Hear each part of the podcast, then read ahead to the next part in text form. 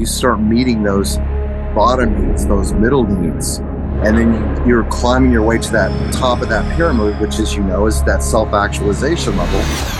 And that's how you build a better life. Welcome to the Fearless Happiness Podcast, where we showcase phenomenal individuals who have overcome serious traumas, life obstacles, and challenges to find their own path to fearless happiness.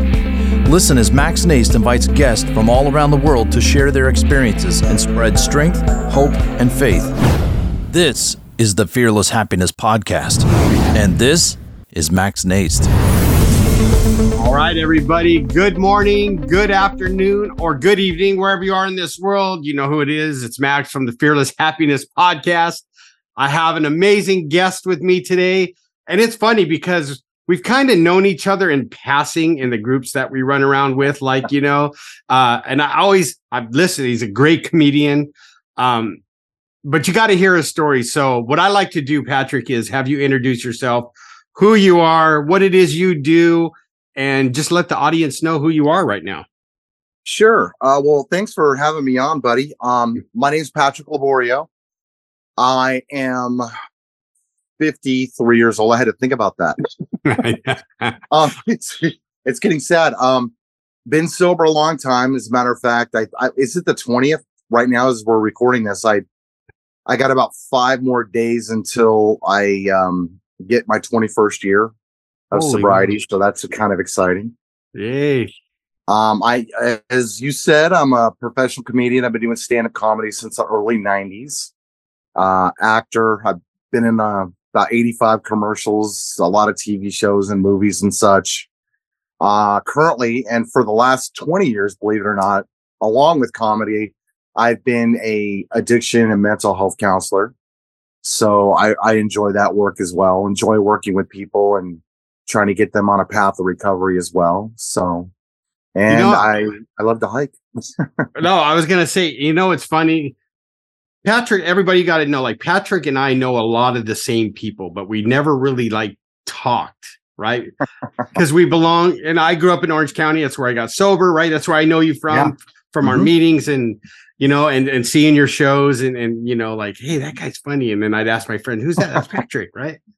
Well, uh, in September, I'll celebrate twenty. So we're close in, in oh, age in our wow. recovery. So, wow, I knew, you know what? I was trying to guess how many years you have, because I thought to myself, you either have the same, like, time that I have, or like we're we're within it. I knew we were within like a year or so. To yeah. I, I I knew that. Yeah, it's so bizarre. Wow. So everybody, I want you to listen up when this guy speaks. Right, he's been through a lot of stuff. Um, you know, he and I know that sometimes getting sober is not the easiest thing, right? At least our brains don't tell us, like, we want to do our own thing, right? Or our bodies want us to do other things. So what mm-hmm. I like to do, Patrick, tell my audience some of the challenges, like growing up and stuff that, you know, what led to your addiction. And then ultimately what made you decide, like, enough's enough. I got to change. And then becoming a comedian, right? And th- those have its own challenges, right? Because it's a tough business, right? To, but yeah. I got to tell you, this man is a very funny man. You know, it's, and then what I really inspires me about Patrick is I've been following this guy for a while now, and he's into these hikes. And I'm not talking, hey, I just went on a two mile hike and I'm feeling good. Like, this guy goes, I just did twenty-two miles, everybody. And yeah, I'm feeling, you know what I mean? I'm like, yeah, Patrick, go show them one for the old men. You know what I mean? Like, go show these young whippersnappers how it's done. But um, if you would, like, share your story with my audience and, like, where it all began. What happened, mm-hmm. you know, as they say, what happened, what it was like, what happened, sure. or what it's like today. Sure. Well, I'd love to, man. That's what it's all about. Well, I mean, I, I was born in Hawaii on the Big Island, and I um, never knew my father. That That's probably the first major traumatic thing in my life, is that I, I never, I have no memory of him, and he was n- never in my life. Um. Funny thing was, later down the road, when I started getting known as a comedian, there was a newspaper article written about me and being on a couple T V shows at that time with David Spade. And um, I, a, a brother and sister that I didn't even know existed uh, contacted me from that article years and years later. Um, And he had this, we have the same exact name. So my dad was not a creative person. we, we, we're both Patrick, which I thought was so fitting for, and, and, and again, I have no ill will toward him. Um, I let that go years ago. Uh, I'm not, I, I've told the story. I'm not very emotional about it, but, um, it was, it was a traumatic experience to grow up without a father. It, it just mm-hmm. is. And my hat goes off to everybody who's a father, a stepfather, you know, somebody who steps in and, and takes care of someone's kids when they're not theirs. Um, any male influence is a big deal. So, you know, I just know as I got older what I missed, you know, but, you know, I had a really tough mom. I, I grew up in Orange County. I, we moved to Orange County when I was three and a half, maybe. And um, so I don't have a lot of memories of Hawaii. My first memory as a child was an eight point three earthquake, uh, followed oh, by a tidal wave that wiped out downtown Hilo. So it's the first memory I had was literally the hallway shaking, the roof above me cracking, and it's just a massive tidal wave. Um, so we we moved from Hawaii to California. Um, we were very poor. Um, we grew up in a neighborhood where literally the first street I lived on was about a mile long. And I think there were two dads on the whole street. And, uh, I would soon find out, you know, what happened to most of these kids. Um, not good things. Um, grew up around a lot of, um, just a lot of poverty, a lot of kids involved in some very shady things, drugs, gangs, violence, just things that weren't good, you know? Right. And where I came from, the only thing that we had to look forward to, because nobody owned anything. We lived in apartments, single moms. Um, we were lucky to own a crappy car, you know? Right. And um, so all we had were sports, you know? Um, if it wasn't bad enough growing up poor, I was uh, at a severe dyslexia, so I was behind in reading um for the kindergarten, first grade, second grade. Had to start going to school early um to to read and and staying after to to continue reading. And uh, kids made fun of me when I was um a kid, and I was really small as a kid um when I was really young. Um but I I started playing baseball and football at a young age, you know, eight, nine years old. And, uh, I was good immediately. And that was my whole identity growing up. Uh, the, that was the only thing I thought I ever had was sports. Um, my mom pushed all the kids, you know, my mom raised all the kids. Um, so it was tough for her, but, um, I became really good right away. And as a result, that was the only thing in my life that I could identify with. And my mom, who, God rest her soul, my mom died about eighteen months ago. And um, I just, we had a great relationship, which I'll get into later after getting sober. We had eighteen or nineteen really good years uh, of a relationship with her after I got sober, before she passed away, which was great. I, I'm very grateful for that. But growing up, she was really, really tough. You know, she was put a lot of pressure on me. Everything had to be perfect. And I was never told that I was good. I was just told what I didn't do right. You know? And um, I think my anxiety and fear started in the early years, just growing up, moving around a lot because we didn't have a lot of money. Um, haven't always having people help us out with things. We had to move to my grandma's a couple times because, you know, we couldn't pay the rent.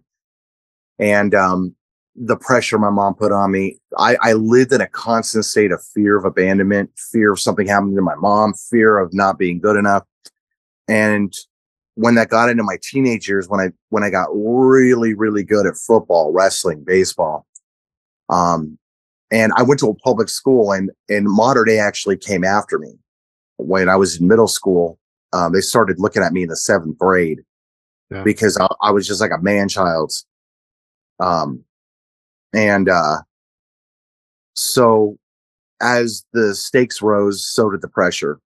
And um, I, when I got to high school, there was such a fear of not getting a scholarship, I guess, that and not getting my grades high enough and so forth and so on, that I remember drinking the first time when I was in like the eighth grade.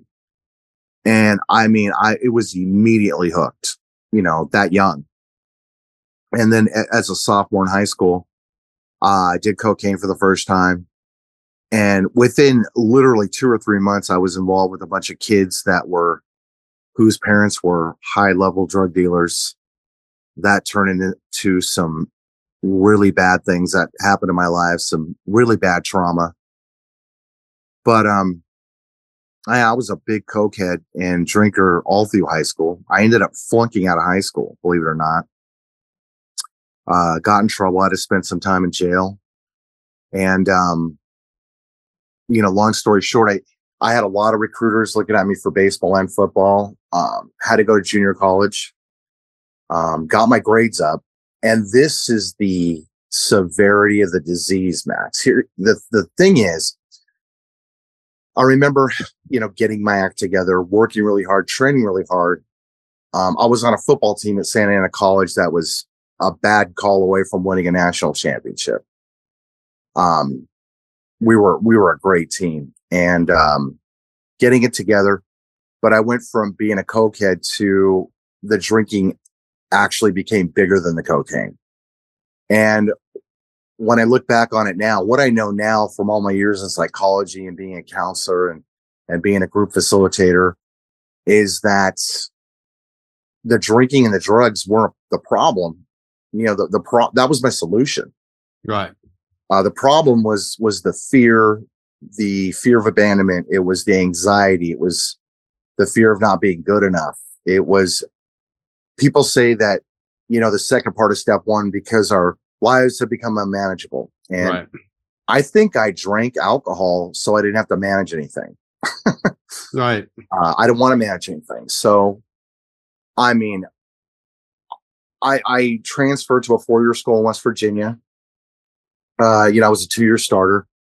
But the sad part is I was, I never ended my career like I should have. Um, I was never as fast as I could have been, as good as I could have been. I was inconsistent. And a lot of it was just I was partying too much. I wasn't taking it seriously. Um, I don't know how I graduated, but right. um, I graduated with a degree in journalism. And, and then um, shortly after that started my stand-up career and, and my acting career.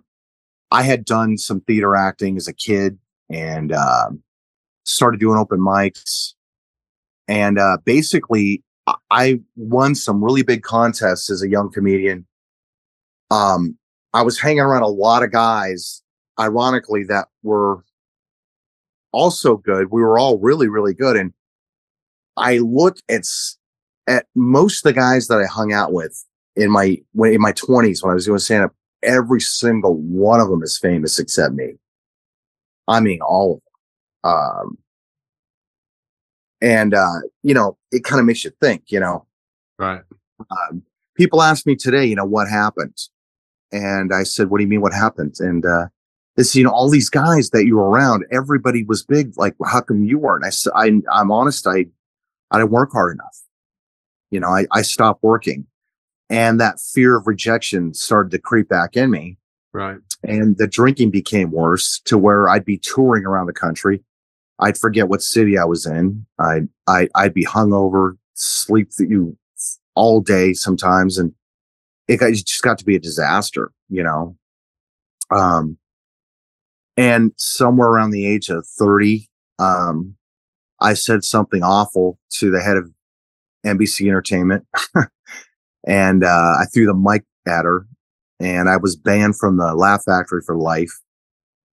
And, um, by that time, I, I had been in, in dozens and dozens of commercials, made a lot of money. I'd, I'd done numerous T V spots and been in some movies, and and I, I could have been, I could have done really well. And I basically, I don't know if it was at a subconscious level, but basically I, I sabotaged it, you know? Right. And I think the more I drank, the more that fear of failure and fear of responsibility. You know what I'm talking about, Max? I do. That fear of having to shoulder responsibility along with the good things that came with that, you know, and the inability to be consistently working hard. Right. Uh, my, my, my problem was being on time. My problem was consistency. My problem was shouldering responsibility. I didn't want to do it. And as we all know, with addicts and alcoholics, it's a maturity level that is stunted when our disease gets into full bloom. We stop growing. You know, that's yeah. why we see thirty-five year old newcomers that um, are still acting like they're in middle school. Right. And and I, I was one of them. You know? Right. Yeah. Right here too. Um, so long story short, you know, I basically lost everything I had. And people often ask me, you know, what was my bottom? And I, I'm honest there too. The, my bottom was I was out of cash. Seriously. I had no more credit. I was out of money. I was out of friends that were willing to do me favors and, and let me stay with them. I was out of friends that would loan me money.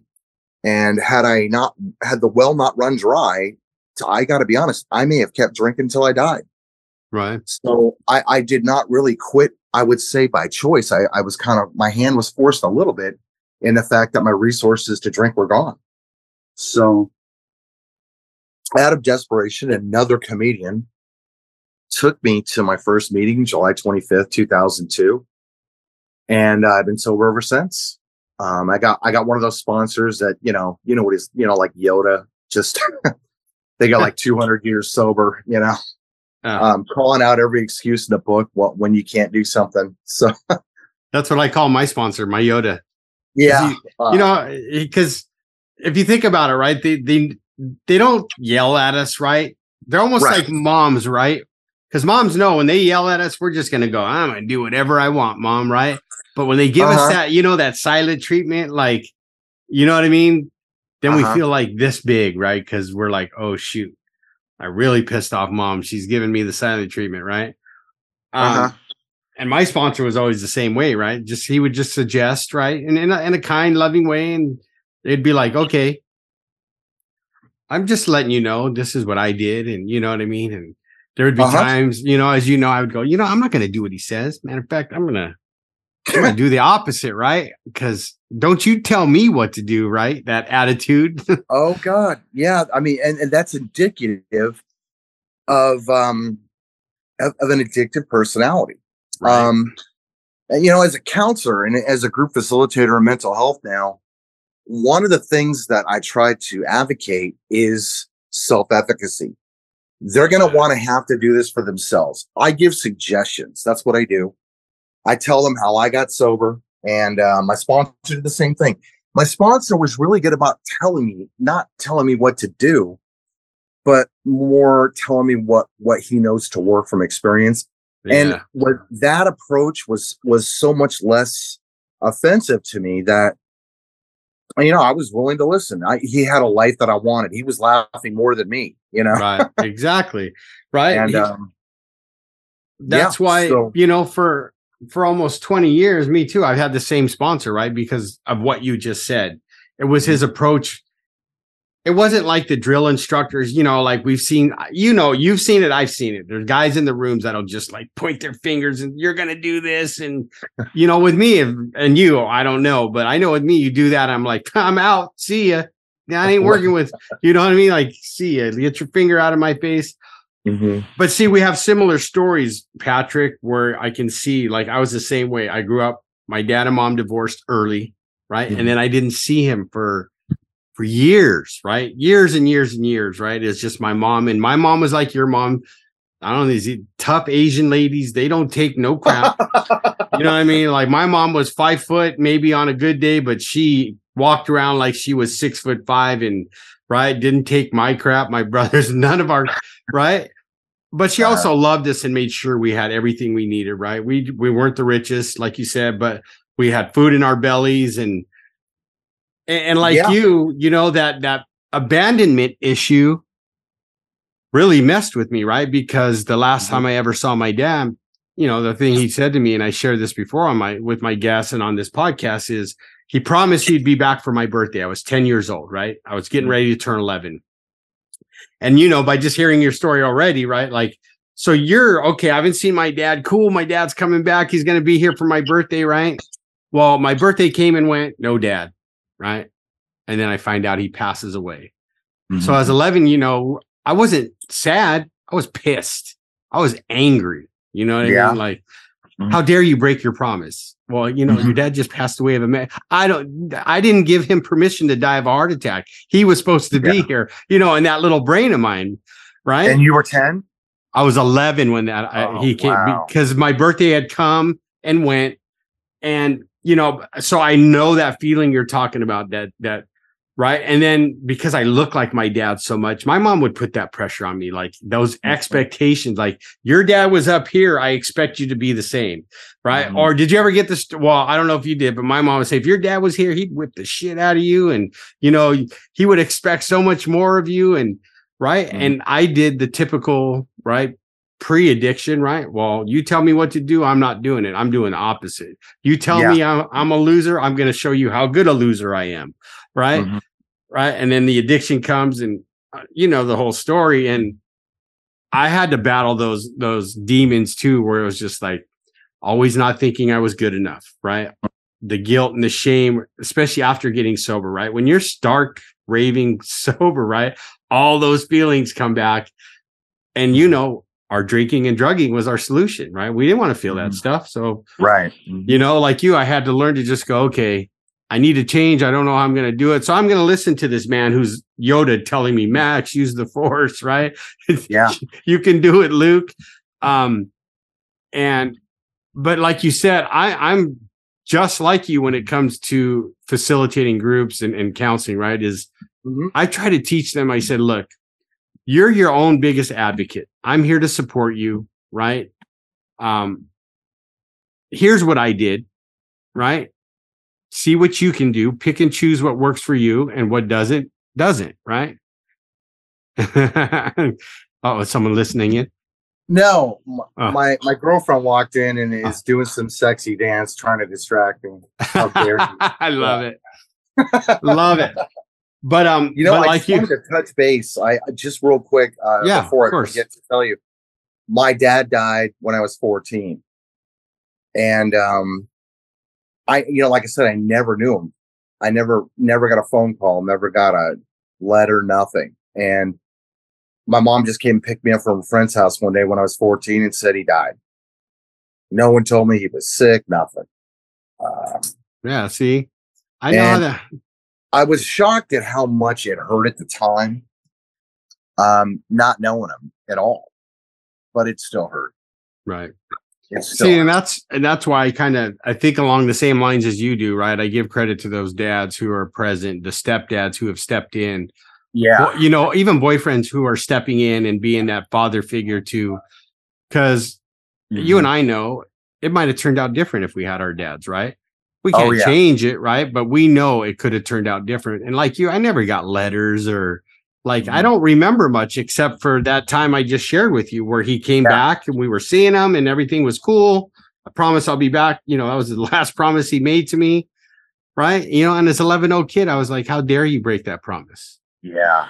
You know, and that's and, a big thing too for any kid. And it, I I live that with so many of my friends that I grew up with. Their dad's making that same promise. Right. Oh, I'm getting out of jail. Oh, um, don't worry, I'll be back in two months. I'll, and you know, I don't know how many times I've seen that movie.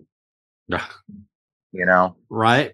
But you and I know now in long-term recovery, right? Like I believe, right? Yeah. I didn't have the tools back then, but as I grew older, right, I get sober and people are teaching me how to be a better dad and Right. I have my my kids have been back in my life for almost twenty years now. Right. For a period, I didn't see them. And, um, you know what I mean? I, I always made that promise. I'll never be like my dad, Patrick. I'll never be like my dad. But guess what? I became worse. Right. I get into my addiction and they literally could be next door. But I'm so, you know, messed up or guilty or shameful that uh-huh. I'm going to either wait till they go to school. Right. Or they go to bed and I'll sneak out at night like we do when we're doing our thing. Uh-huh. And right? But I've been able to change that around, and and because I I wasn't the most gifted athlete, but that's one thing I love my mom for, right? I love mm-hmm. sports, and it was it wasn't for her, right? Because I think she knew if I don't get my kids into some type of sports, they're gonna run off and go do that. That was my little brother, right? For me, yeah. I love sports, right? Baseball, mm-hmm. football, mm-hmm. but I also knew there was those red flags in high school, right? When, hey, where's the kegger party this weekend, right? And oh, you know, yeah. everybody's going home, and you're the last one going, hey, man, I'm not done yet. Let's go, yeah. and you and you're searching for people that want to keep partying, right? Oh, yeah. I wish, you know, those those red flags back then, but you know, and and there's I'm not making up excuses, but as you know, in our journey of recovery, that's some of the stuff we went through, right? We didn't feel like we belonged, even with our own families. At least I didn't. Sometimes I felt like I was like the outcast, right?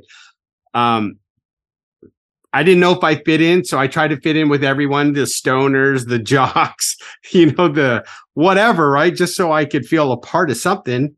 And um, I don't know, this journey, right? And, and it doesn't matter, like you said, it doesn't matter if we have a dad or not.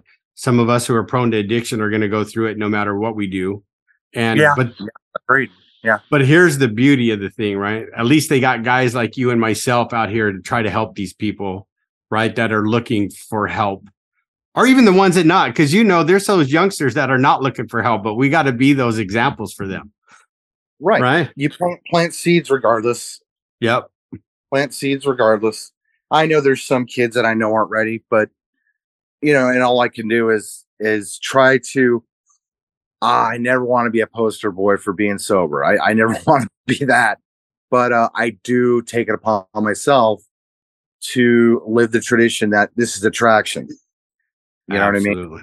Absolutely. And I need to lead, I need to lead a life where men who are still suffering can see that it can change.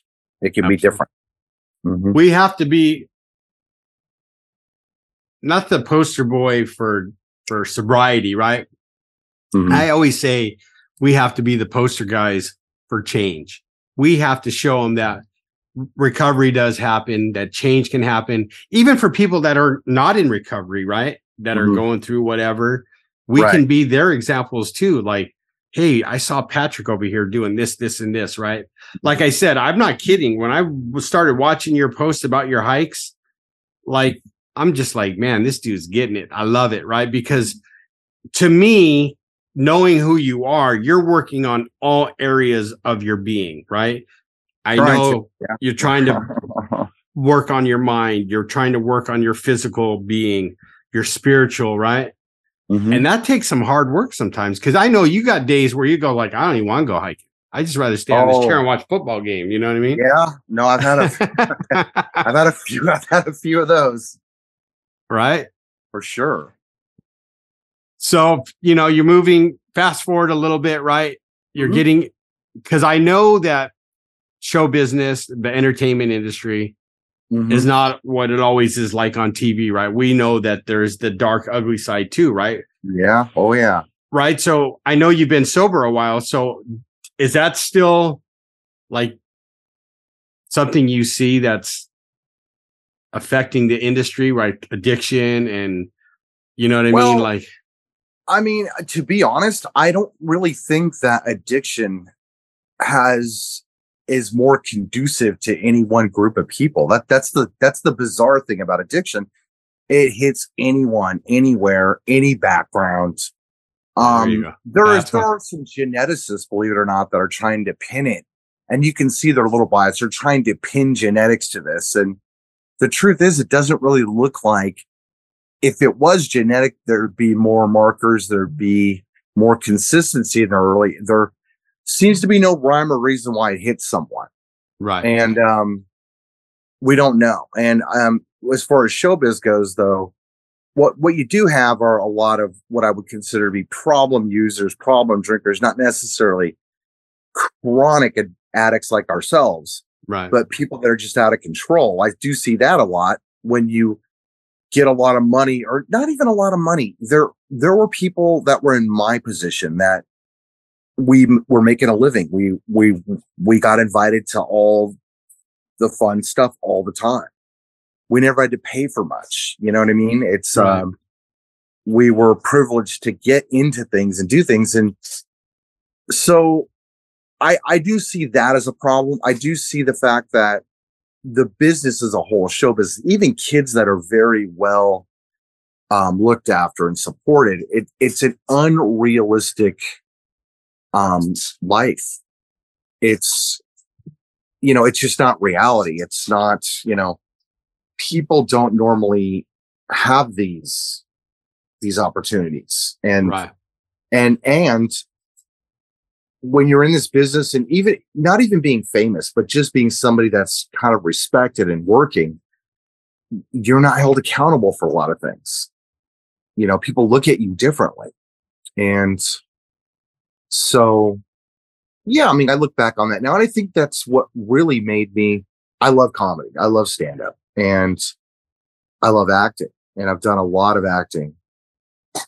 But I think that's what made me want to gear more towards doing mental health and addiction more full-time and doing comedy more for fun. I, I just, I, I reached a point about probably ten years ago where the the desire to want to go back, you know, and do it full time and audition and, and, and do shoots. Just, it just wasn't for me anymore.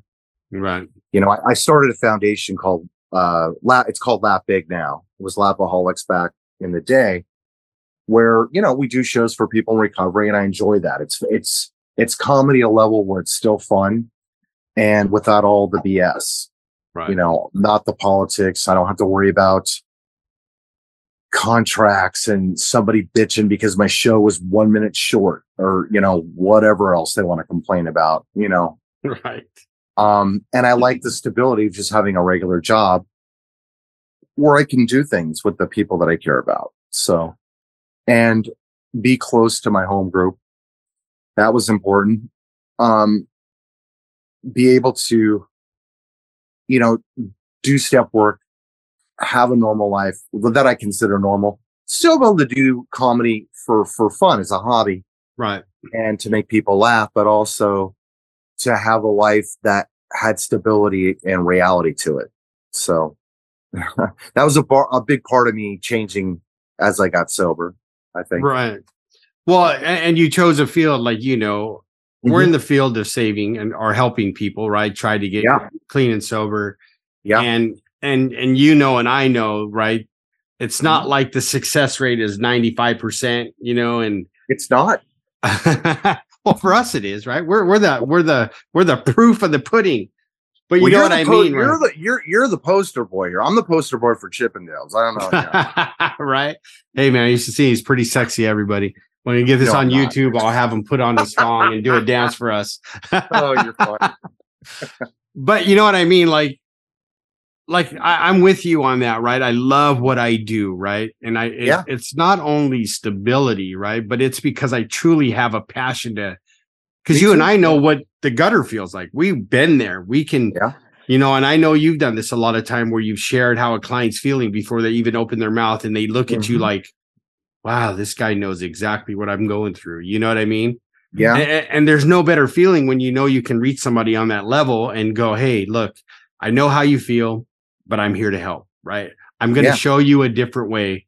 Um, and, you know, our job in as counselors, right, is not to to get them sober per se, right? We leave that to the rooms, and but to guide them and show them different ways that it can be done, right? Like I teach mindfulness, sure. you know, mm-hmm. I do the groups, the one-on-ones, right? And, you know, and help them get back on their feet.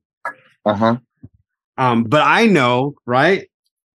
Oh, and and I like to use humor too, and I'm not a comedian, but I love to make them laugh, because when they're at their lowest, right, it's you got to try to get them to, to laugh. You're so you should see Patrick, everybody. He's so sweet. He's kissing his girlfriend's hand and winking at her, and but see, that's the things we get to do now that we're sober, right? We get to have these wonderful relationships, and um, you know what I mean? Yeah. And um, but. Like us guys that are on the front line, or us counselors who are on the front line, right? We got to show them a lot of empathy and stuff like that. If we didn't have that, you think they'd stick around, or they'd even want to go through treatment? They'd be like, huh, Patrick, you may be funny, but I'm out.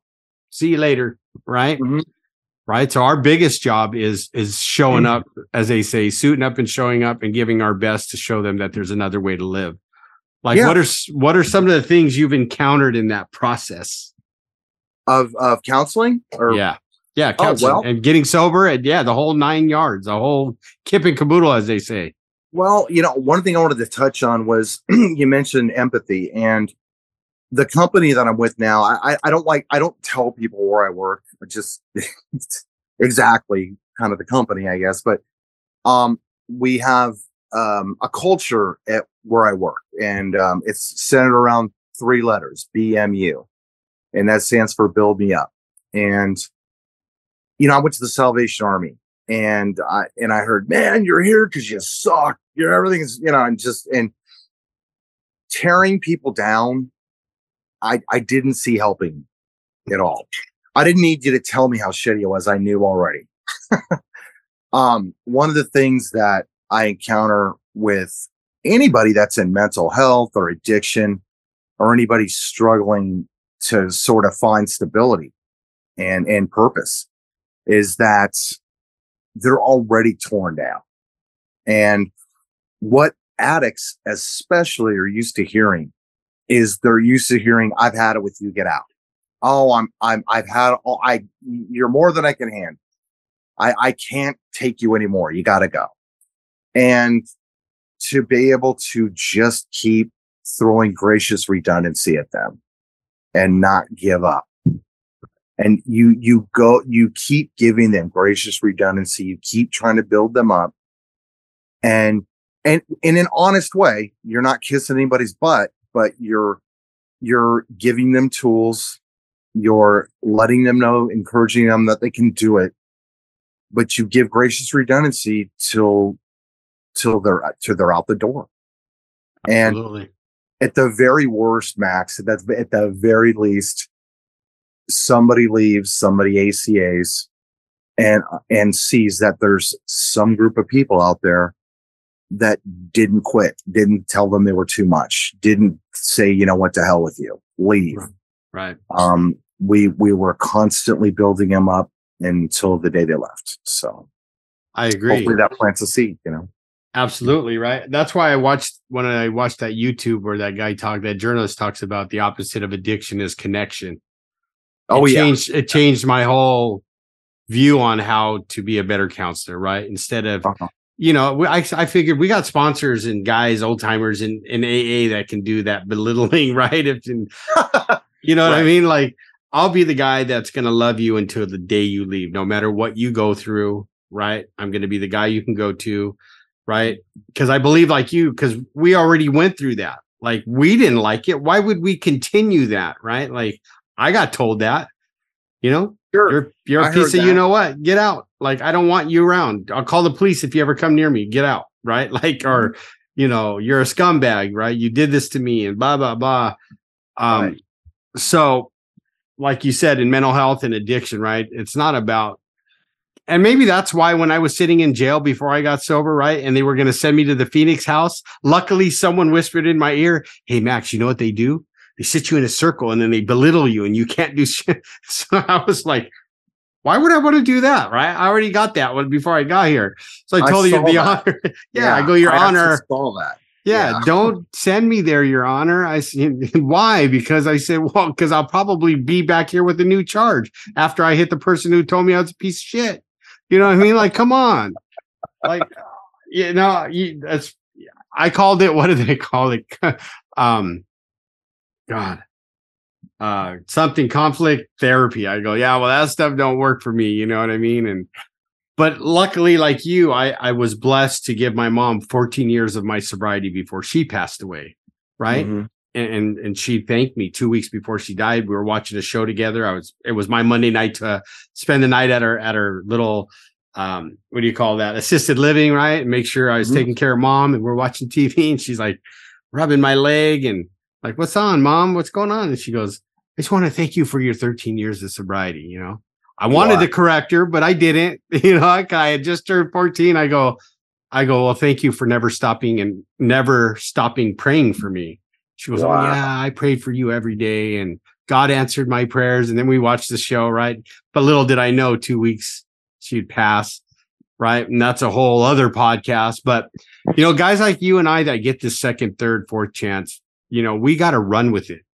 I don't know. If, I think you believe the same way, right? Because, oh, like, yeah. you know, like you're out there getting healthy, hiking and doing your thing and working in the field. And, right, it's just, it's amazing the chances that guys like us, because, you know, there's probably times that we should have made it through. We should, probably shouldn't even be sitting here talking to each other. You know, Max, one of the things I hear, you know, from from people in treatment, and something that I reflect on a lot, is I hear the term, boy, life just isn't fair. And you know what? If life was fair, I would have been dead a long time ago. Right. That would have been the fairest thing in the world. When yeah. when I look at what I did, the chances I took, the positions I put myself into, if life was fair, I wouldn't be here. So thank God it's not fair. Right. Like that's it. Uh, that's like, I love that saying. If I got what I deserve, God would have took me a long time ago. Oh man. You know, you know what I mean? Right. So, um, what I like to ask, right? I wrote a book. It's called Fearless Happiness. I don't know if you can see that there, right? I it's can. About my journey uh, from addiction to recovery. So I like to ask my my guests a few questions, and the first one we're going to ask is fearless. What does fearless mean to you, and what does that look like, and how does that show up in your life on a daily basis? Great question. Fearless to me means I'm still fearful, but I'm not afraid to duck under the covers. I'm going to live life. A uh, great example is my huge fear of rattlesnakes. Okay. Um, if fear's there, I walk with these snake gaiters on, and I'm walking on wide trails, and I'm taking little baby steps on this thin trails. I've seen about four rattlesnakes, but I'm just getting through it. And to me, there, there's no such thing as being fearless in a, in, in, in the, just the normal sense of the definition. I believe fearlessness is going through it, even though you're a little bit afraid. And as you do it, you become more and more fearless, and more and more up, having faith in yourself and having faith in a higher power, having faith in the universe. You start clinging to faith that I can, rather than being paralyzed by fear.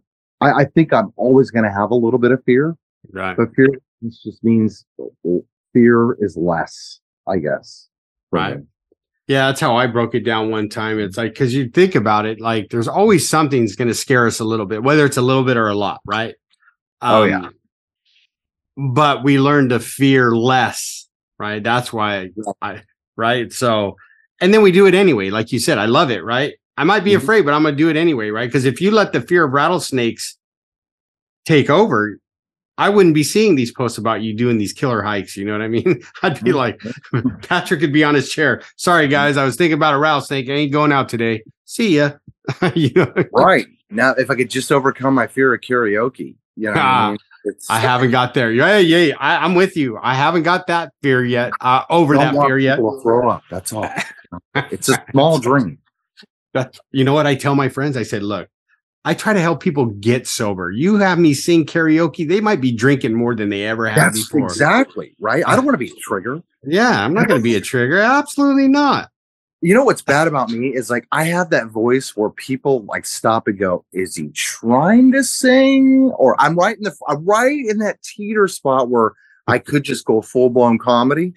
Or is he actually trying to sing Metallica? Like, uh... right. And I just have this like like look, like every the audience looks like they just walked into a fart, and trying to find out who did it. So there you go. See, if I do it, they're gonna remind everybody. Remember that episode of Seinfeld, right? Where Elaine's trying to dance? That's him. And they're all gonna kick me out. They're all gonna be like, Max, you're never allowed. You've been banned from this karaoke bar forever, right? All right. Next question I love to ask my, my guest is happiness. Knowing mm-hmm. I put a Y in there, Patrick. What does yes. happiness mean to you, and how does that show up in your life on wow. a daily basis? You know, boy, these are great questions, because my I have the a very simple definition of happiness. I wake up every day excited about the day. I go to bed that same night, happy with the day that I led. I'm a human being and understand that the fifth stage of change is regression. I'm a human being. I'm going to go backwards. I'm never not perfect. So if I could wake up excited about the day and go to bed happy with the day that I had, if I can do that five out of seven days a week, I'm pretty happy, you know, it. and, and as a result, I've got, you know, I'm coming up on time. I'm doing things that I want to do. Um, I got a girl sitting next to me that is amazing. You know, it's awesome. I it's a wonderful life. Thing that sobriety does for us and, and being healthy, right? Yeah. um, somewhat. somewhat. Oh, did you hear that? He said somewhat. Um, no, somewhat, somewhat healthy. Right. Love those answers. I appreciate you for those answers. I mean, they came from the heart, I can tell. But so I know I'm going to have some audience members that are going to go, oh, he's a counselor or he's a comedian. How can I get his help? If someone wanted to reach out to you, Patrick, and go, hey, just just reach out to you and go, I need help. I'm struggling with some addiction issues or drink, whatever. Or, hey, Patrick, I love your hikes. Like, what made you start doing that? How can they get a hold of you? Well, what you do is you just, you hit this light and it flashes like a shadow of a bat in the sky. um, I love it. I'm not that cool. I'm, I can't fit into the concept or the car. Um, honestly, they could get me on Facebook. I, I just use, I have the same age as Patrick Leborio. You know, they could get me on Facebook, message me there. Um, I, I'm, I'm not on Instagram much, but uh, I'm on there every once in a while, but mostly Facebook Messenger, I guess. Um, probably the easiest way to get a hold of me if I don't know you. And, and if, you come to me on Messenger, and I, I look at my messages. I try to look at them. I get a lot of them, but I try to look through guys, especially that are looking, that have diabetes, that are looking to try and get their sugar level, you know, under control. Guys that are trying to lose weight, that sort of thing.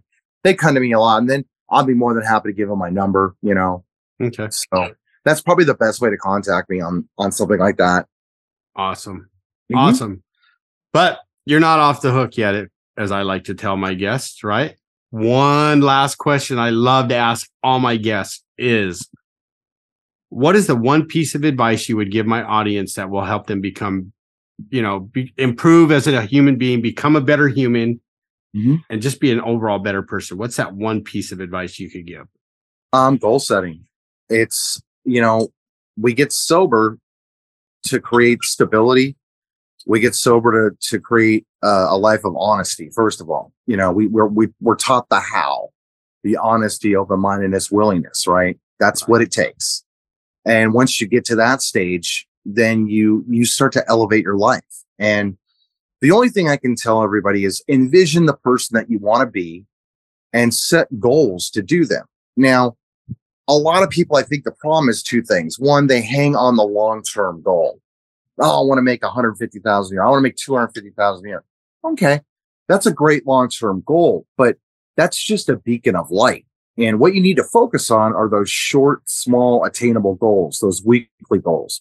You know, Joe Rogan showed me how to do the goal cards on three by five index cards. And he said, you know, I've never known a person to fail that's done these goal cards and been consistent about them. People that have done them for two years, their life is turned around. And, and here I am a couple hundred pounds and no diabetes later. Um, it, it, those works, you know, um, but it's the small attainable goals that are effort related, not, not result oriented.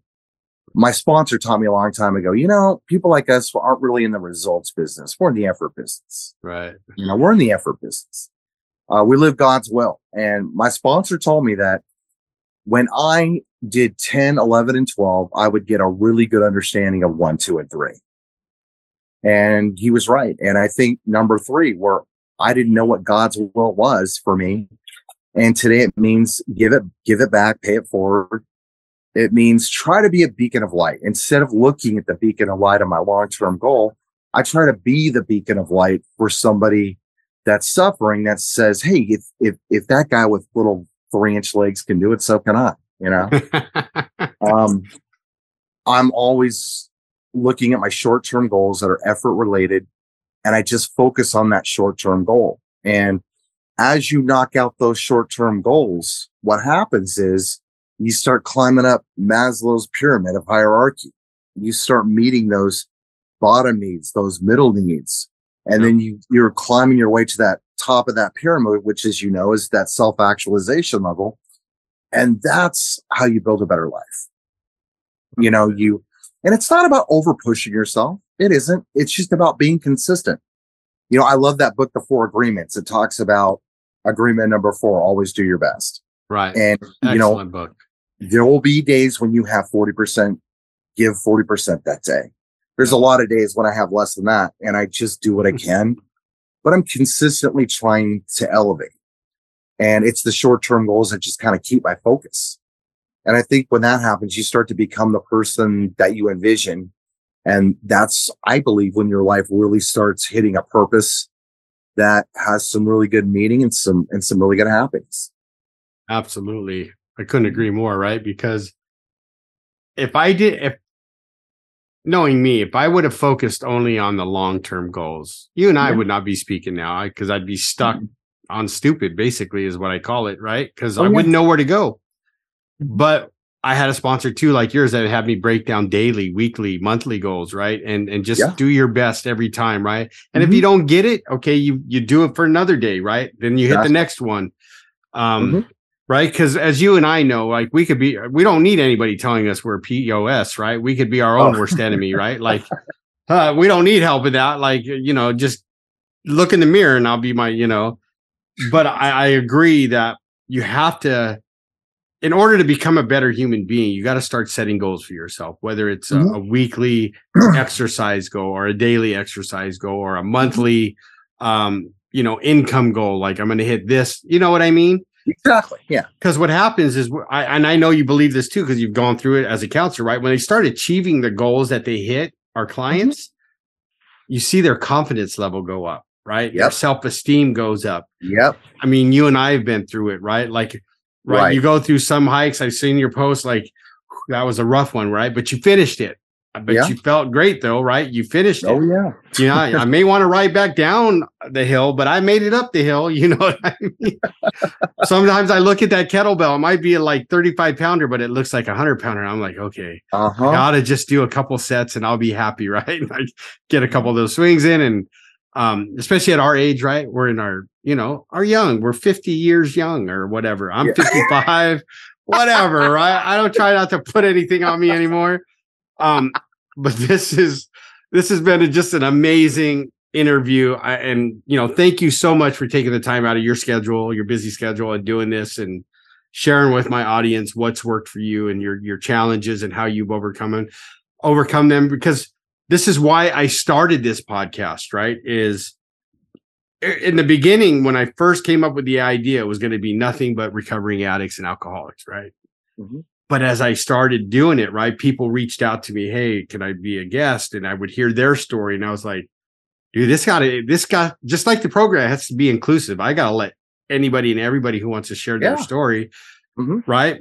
And like I said, you're an inspiration to me when I see you on those hikes, because I know they're not easy.